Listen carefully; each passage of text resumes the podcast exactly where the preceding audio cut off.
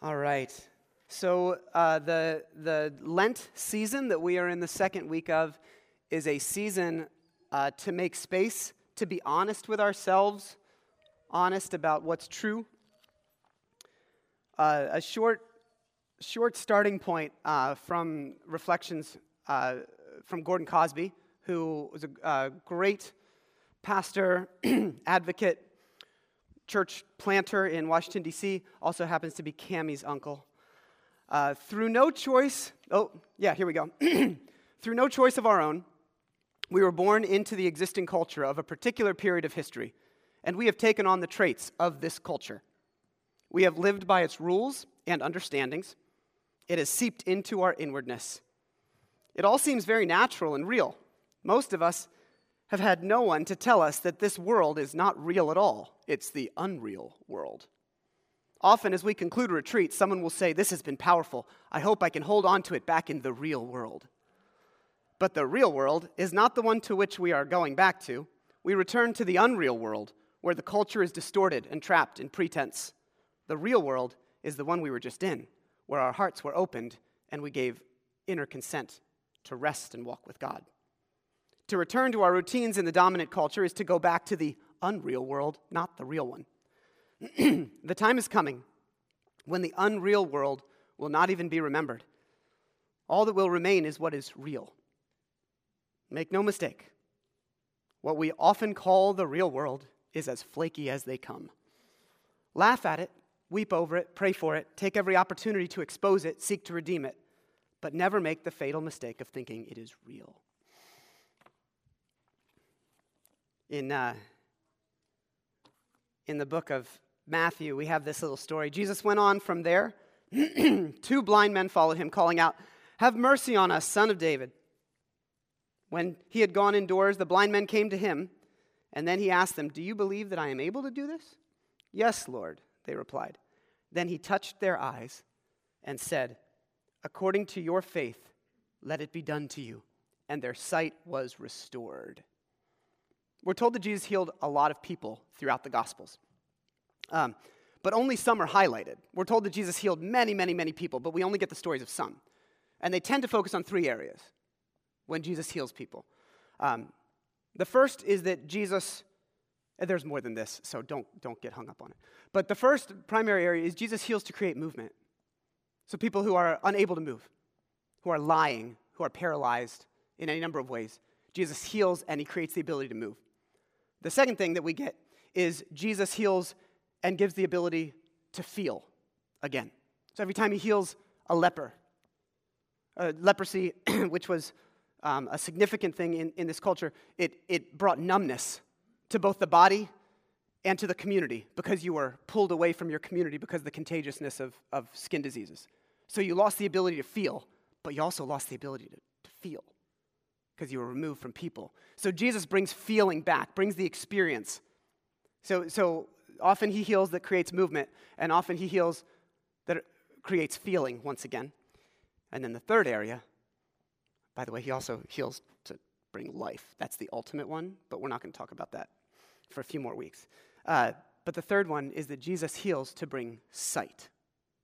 Jesus heals, right, to help people see and not just to see, but to see in new ways.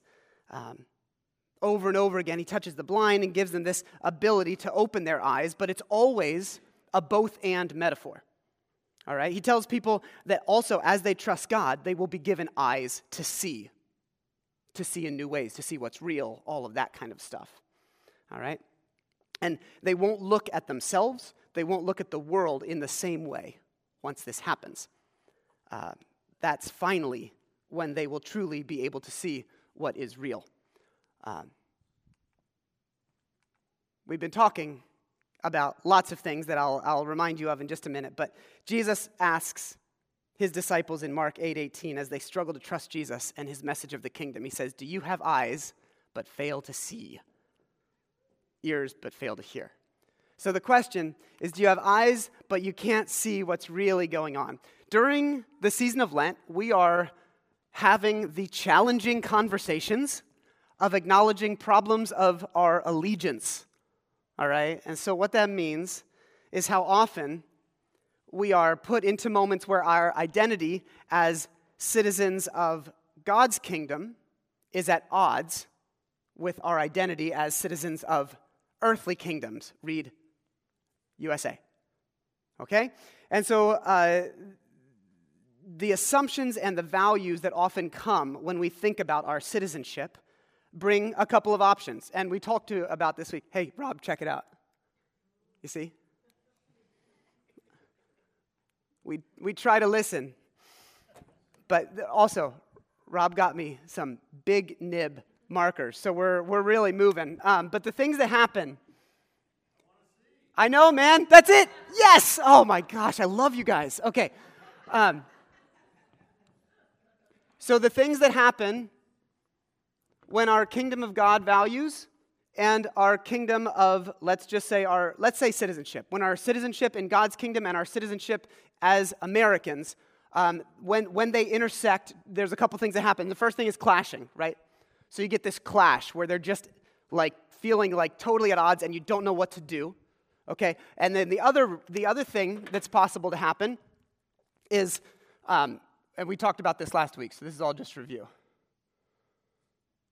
The other thing that happens is they enmesh, right? And so often then what we end up having is no difference, that we just have been told or assumed that the kingdom of the US and our US citizenship, to be a good American, literally means to be a good Christian. They're the same things, right? Freedom, justice, liberty. And so, and so it can become very confusing to figure out how to navigate the times that maybe there is some overlap on some level, or the times that, like, whoa, maybe I've been sold a false bill of goods, and to be a Christ follower actually means I have to be significantly different than the cultural values around me. And how do I navigate that? So that's kind of what we're talking about. This isn't the only two options. The whole point, by the way, is for you to be asking yourselves during this week is that is that backwards? Okay okay. Someone said it so you, you, you were wondering the same thing. Uh, this green one's not quite as dark. We'll give it. You know is to ask the question of what's the middle ground here? What does that look like? What does it look like to figure out how to engage in a world where we have some agency, at least many of us feel like we do, to bring change, and yet maybe not in the ways that the systems of the world require it? So here we go, back to having eyes to see. So uh, last week, again, we talked about how to, how to move forward during this, this month. We have to understand what is the kingdom of God all about. Then we have to name how that might compare with American values and foundations. And then we have to learn what it means to embody the way of Jesus when our allegiance feels torn. Okay? This is, this is not light stuff, by the way. This hits on some pretty deep places in us. Some pretty deep places in us. And so we, we got to walk with sensitivity and care and humility. Uh, let's do this. All right, back to this morning. Entering life with Jesus and his kingdom is always going to be transformative, right? when we are changed with, uh, by God's heart, we begin to see everything in, in a new way. And primary in all of that is how we view people and their value. If you feel like it's looking at you, then maybe God has something to communicate to you this morning. No, sorry, I always have to do one stupid um, animation just for my own entertainment value. Okay, Genesis 1:27 clearly tells us God created mankind in his own image. In the image of God, He created them. Male and female, He created them.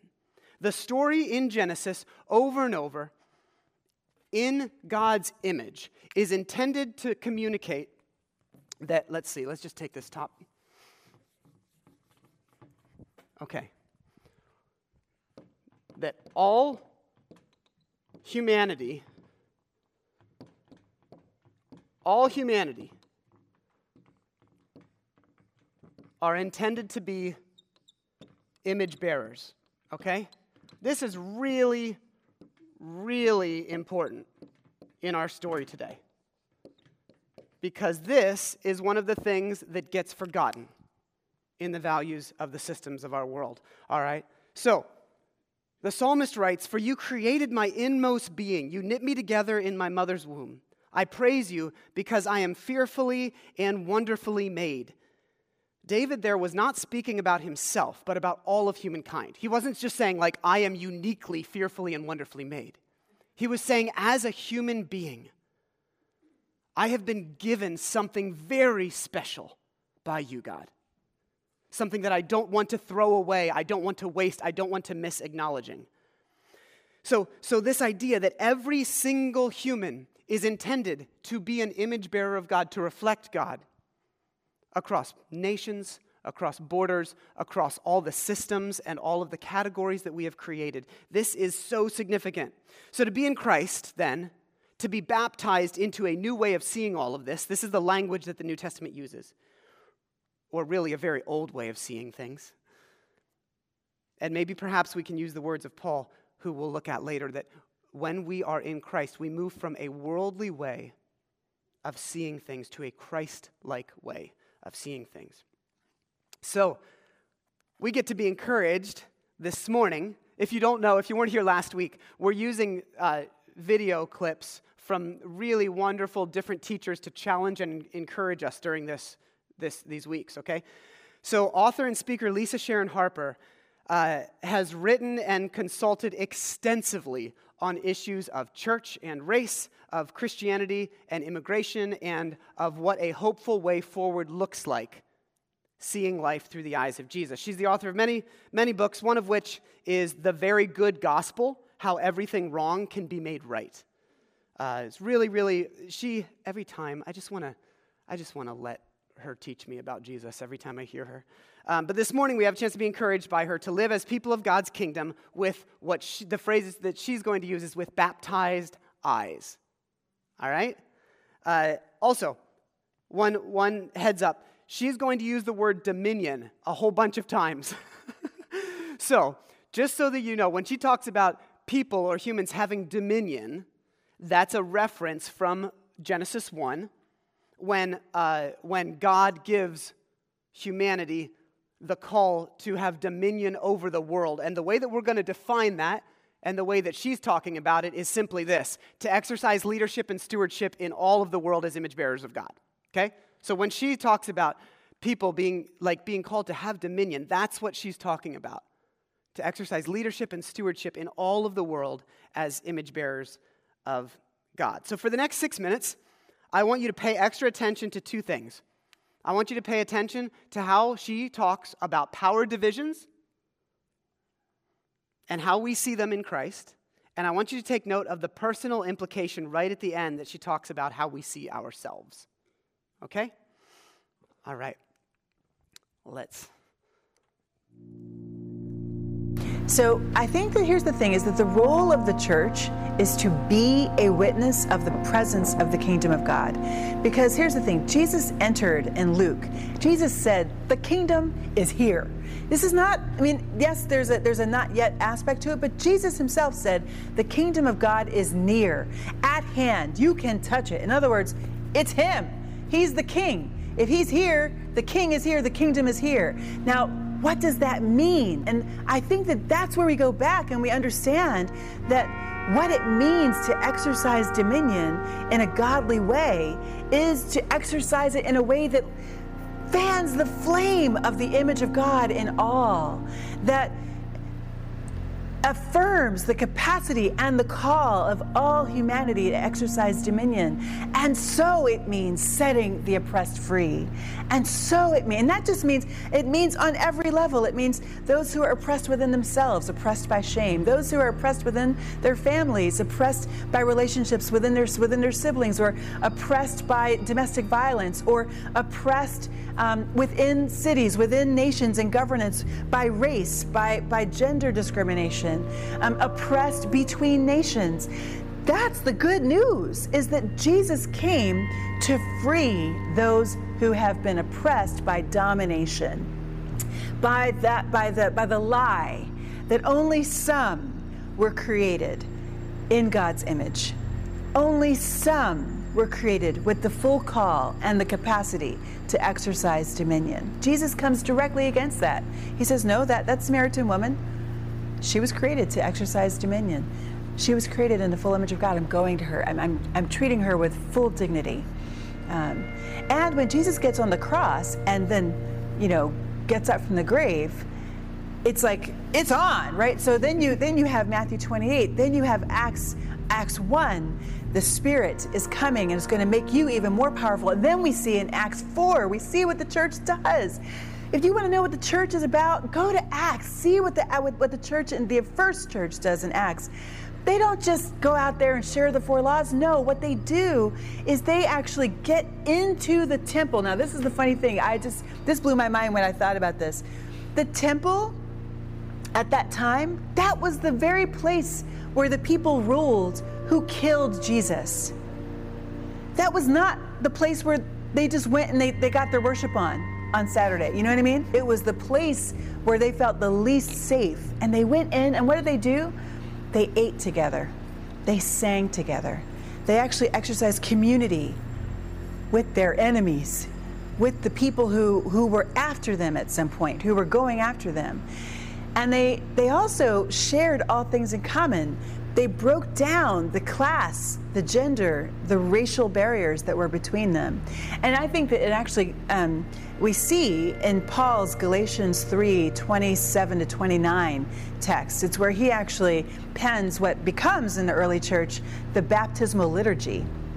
He says, um, in Christ, uh, there is no Jew or Greek there is no male or female. There is no slave or free. These are all power relationships. And so, what, what is the good news to Paul? Paul's good news is when you are in Christ, when you get baptized, you, when you are looking around at the world before you get baptized, you see everybody in the way that the world sees them. You see the power divisions. You see male and female. You see slave and free. You see Greek and Jew. And you interact with them according to the way that the world, but when you get baptized, you go under, you get washed of that mess. You come up and you see the image of God in all you see the capacity of women and men to exercise dominion. You see the capacity of Jews and Greeks to exercise dominion. You see the capacity of, of people who are enslaved, as much as people who are free, to exercise dominion because all are made in the image of God. What are the implications well, the impl- honestly, the implication is that we, we, we should be, be led to interact differently with ourselves. We should be led to see ourselves as fully human.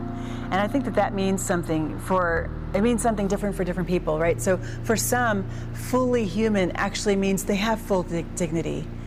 I don't have to put anything on, I don't have to put on any masks.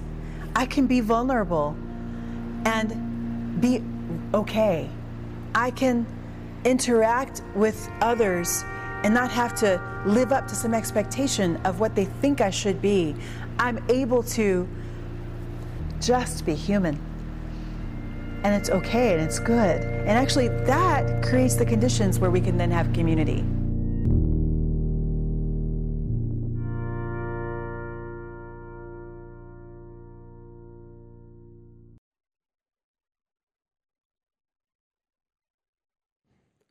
That's, she, she is so inspiring um, with the way that she communicates God's love. um, yeah, just makes me want to kind of kind of sit and, and dwell. And I, I hope the same maybe is, is similar for you. By the way, when, when she's talking about baptism and the, the language that the New Testament uses, I mean, to, to become a Christ follower in the New Testament was, was to get baptized. Those were, those were the exact same thing. So while our practices are a little bit different here, we still fully support the step into baptism uh, as an adult, as a believer, uh, and, and celebrate that. But what is being talked about with baptism is what happens when you choose to trust the grace of God, okay, on a, on a larger scale, not a, not a whatever physical thing that happens when water hits your face. Um, but there's beautiful imagery in it. So, anyways, let's hop in. She mentioned uh, Galatians 3 27 to 29. For all of you who are baptized into Christ have clothed yourselves with Christ. And then all of these there's neither Jew nor Gentile, neither slave free, nor male, female, for you are all one in uh, Christ Jesus. By working toward racial unity and reconciliation, by talking about how there, the, the, the divisions of power between male and female, or, or Jew and Gentile, or slave and free being removed, being, being gone beyond, uh, by, by the, the things that Jesus talks about of offering hospitality to the stranger, to the immigrant, to the refugee, to the outcast, by ministering to the needs of others as if ministering to Jesus himself, which is what he talks about in Matthew 25. All of these things or even on a smaller scale, by smiling at the person next to you at checkout, right? By inviting a lonely student or a neighbor over for lunch on a Sunday afternoon. Like these are ways that we can begin to see the world with God's eyes, with, with baptized eyes, to begin to see God's image in other people. This should make us wonder on a deep level, like how our community might change if we actually truly believed that every single person was created in the image of God.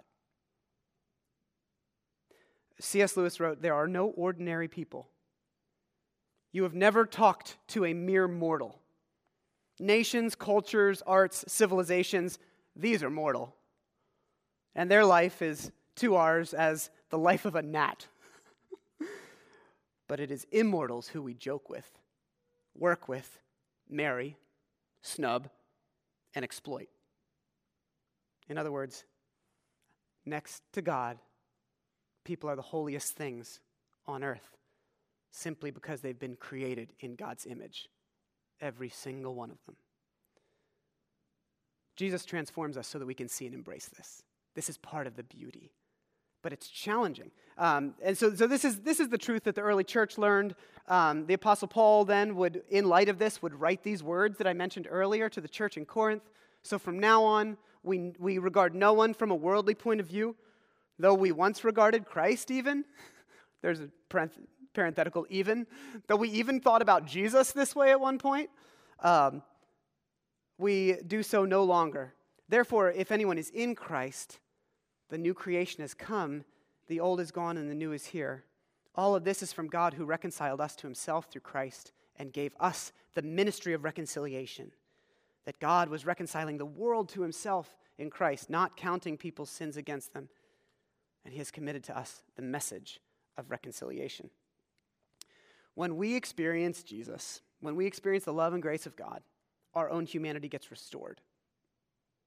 And when our humanity gets restored, it changes how we engage with the world. But that is often at odds with the way that the world functions and it is certainly at odds with how nationalism blinds us to the very thing that discipleship reveals to us. Um, often, national allegiance taken in an unhealthy direction will push us to these values. We become convinced that it is okay to kill and destroy another human if we perceive them as a threat. We become tribalized to the point of no longer treating a person with a differing perspective with any dignity or honor, especially if we have felt dishonored by them or demeaned by them. We become comfortable viewing more and more people as enemies. That group of fitting into our enemies gets larger and larger and larger and larger. And, and then seeing those that I don't get along with as both worthless and hopeless. Just think just think of the way that we are shaped with our thoughts about the other in our world. The other, other uh, values that, are, that seep in if we think that our primary allegiance is just to our nation is that if people are not ours, however we view ours, then we value them less. Whether that means they're from another country or another state or another people group or anything else that we want to put into this category. And then, rather than speaking about people, we speak about issues. This is a wonderful way to look at the world without baptized eyes. When we talk about issues instead of people, then we strip others of their humanity. None of this, friends, gives radical witness to the kingdom of God that Jesus has inaugurated. That kingdom gives us eyesight like beginning by believing the image of God in every single person, and then because of that, moved, moving to treat them with dignity and honor, and ultimately continuing to reconciliation, moving together toward a shared wholeness. Even if there's disagreement, even if someone is different. Uh, so we're going to do a quick, quick uh, case study here. Guys, let's move beyond the theoretical and get uncomfortable. Um, from a political perspective, we'll start, and then we'll start, with, uh, and then we'll move to a personal perspective, because baptized eyes will see both of these things in new ways. Okay, um, so so our case study for a moment is going to be views about immigration. Okay, everybody excited? Great, this is fun, so much fun. Uh, so so here's the point: if as people of God's kingdom we are viewing every single human as an image bearer of God, that means that our starting point will always begin with that truth. Okay? Our starting point will always begin with looking at human beings as bearing unbelievable value as being created in the image of God. Now, within that framework, there might be a variety of perspectives about what is necessary or healthy for a country's national boundaries or to address the issues, and there are issues.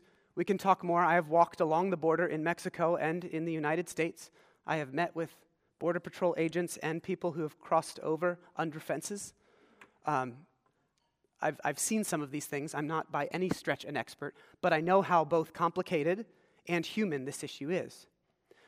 But my point is that if we have people who say, yes, we need to create uh, more, more pathways, or no, we need to be very careful about, you know, the, the realities and we have borders for reasons.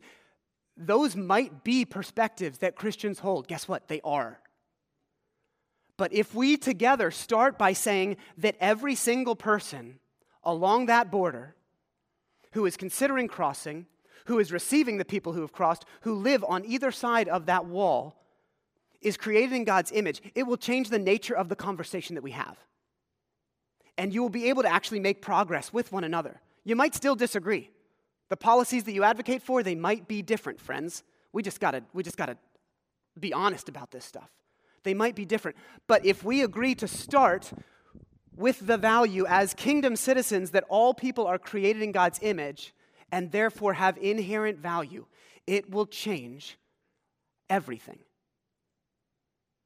Okay? So do you see, do you see what the, the point is not to say you, everyone's political views need to be the same or whatever, but when we choose to have the most basic foundational values, then we will always be looking for ways of impacting our world, policies or otherwise, that have compassion as a trademark, hallmark piece of them. Got it? So, so we can do this. You know that I will never tell you like what political view you're supposed to have. First of all, churches should never be doing that because we're supposed to have at least space for diversity. Second of all, you lose your nonprofit status. I don't know what's wrong with all these churches. like, seriously. I'm not, I almost, almost started something I shouldn't start right there. Whew, okay. Um, yeah, we're going to move on to the personal. So, so, so, in other words, when we think about policy, there are ways to do this and interact with people together where we still can look like the body of Christ, even if we have differing views. We can still look like the body of Christ and be a radically different way of being in the world where the rest of the, the country looks on and says, Seriously? I can't even, I can't even talk with that person. They're such a whatever. And everybody, like, we talked about this last election cycle. 40% of both parties think that the other party is actually actively trying to destroy America. Like, that's some serious, serious division. The church can model a better way. We can be advocates of justice, and there are a lot of ways that you can advocate justice, but we got to do better. I mean, otherwise, what are we doing here? So, okay, so we can look at it like that. But also, there is this whole personal way of looking at the world with baptized eyes that we cannot distinguish and separate in terms of being citizens of God's, God's kingdom instead of just our, our, our country. Uh, so I'm going to read you an excerpt written by um, a spiritual formation author named Caitlin Dixon. And, uh, and she's, she's a great writer. And she tells the story of how she had to go to Walmart to return something. And, and, and she talks about how just standing in the return line at Walmart is like the most depressing place in, in all of the United States because you're admitting defeat, right? You're admitting that, that you purchased something that let you down in some way, disappointed you. Everybody else is ticked off. Nobody's happy. Nobody wants to go to the store so that they can return something. So, anyways, this is where we're at. As cheerfully, as, as forcefully cheerful music, pop, uh, as forcefully cheerful pop music blared through the speakers, music that did not in any way represent the mediocre experience of my fellow returners, and people in sagging sweatpants shuffled through the automatic doors, I began to despair at the ugly ordinariness of it all. And I realized that I was tired of seeing in gray. I wanted this to change, but I felt powerless to do so. So silently, I asked, Father, Father, what do you see? In the cadence of the repetitive children's book, Brown Bear, Brown Bear, what do you see? And I think God did respond because the answer was not something my grumpy soul could have conjured up in that moment. As I looked at the people coming and going, the people working and buying and just trying to make it through another day, I sensed God say, I see my children. If you worked here, if you spent time here, you would see them too, and you would have compassion for them. I am here too. I prayed back, You mean you are just as present here as you are in the throne room of heaven? If that's true, then baptize my eyes. What happened next was so very real that it is difficult to convey in words. After I prayed, a shivering thrill went through my body. I looked up from the dirty floor to find a world that was actually brighter, shining with capital P presence. For the first time in a long time, I felt excited to see. My dulled senses were sharpened, and my ears immediately tuned into the conversation happening in front of me. At the return register, an older woman with a receipt in hand was protesting the injustice of being charged for something she did not purchase. I was charged $14.98 for these great value donuts. But I never purchased $14.98 worth of donuts. I did, however, purchase the $6 worth of donuts on the item line above, but I did not purchase that many donuts. The Walmart employees were baffled. Apparently, there is no clear return protocol for customer does not know where extraneous donuts came from. After much whispered conferring, they decided to believe the indignant woman and returned her $14.98 in honor of the donuts that she never ate. This exchange greatly amused me. As the satisfied customer left and it was my turn, I decided to risk being playful. I approached the counter, receipt in hand, and gravely told the employees, um, I never purchased these donuts. They froze. Looks of terror and confusion swept across their face until I smiled, and we all began laughing. You have a great sense of humor, one of them said. The other woman chimed in, Now I want donuts. We then proceeded to share our favorite donut flavors with one another as they processed my simple return. As I left, I felt simply giddy with the joy and presence of God, a joy made even sweeter because it was sheer grace. Then I came face to face with a hunched Walmart greeter with sorrowful eyes and dirt creased hands who dutifully asked, How are you doing today? I responded, I'm doing well. How are you? I'm doing okay he hesitantly replied. Typically, I would have taken him at his word, said, I'm glad, before walking briskly away. But this time, something gave me pause. My newly baptized eyes saw that he needed compassion, and the Spirit of God helped me slow down just enough to ask, Are you hanging in there? Yeah, I think so, he said. It doesn't sound like much, but there was a sense of mutual caring and connection that was laced with presence. This was a man I have passed countless times on my entrances and exits from the store, but I never really saw him until that moment. And what I saw was a tender, hidden heart that just wants life to be a little brighter. As I discovered that day, baptize my eyes is a prayer that God longs to answer because it is the joy of God to help us look at God's world with eyes of wonder, hope, and love. Baptize my eyes is a prayer that changes nothing about what we see and everything about how we see it.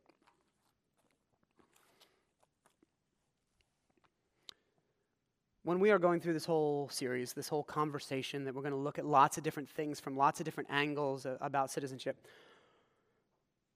there will always be the temptation, even in our conversations, to dehumanize, the, to dehumanize and look at it from the largest perspective. But when we have come and experienced life in Jesus, it is a complete new creation, according to what Paul was writing, right? Like we will see our children, our roommates, our family members, our coworkers, our country, our cities, our systems, our conflicts, all in fresh and different ways.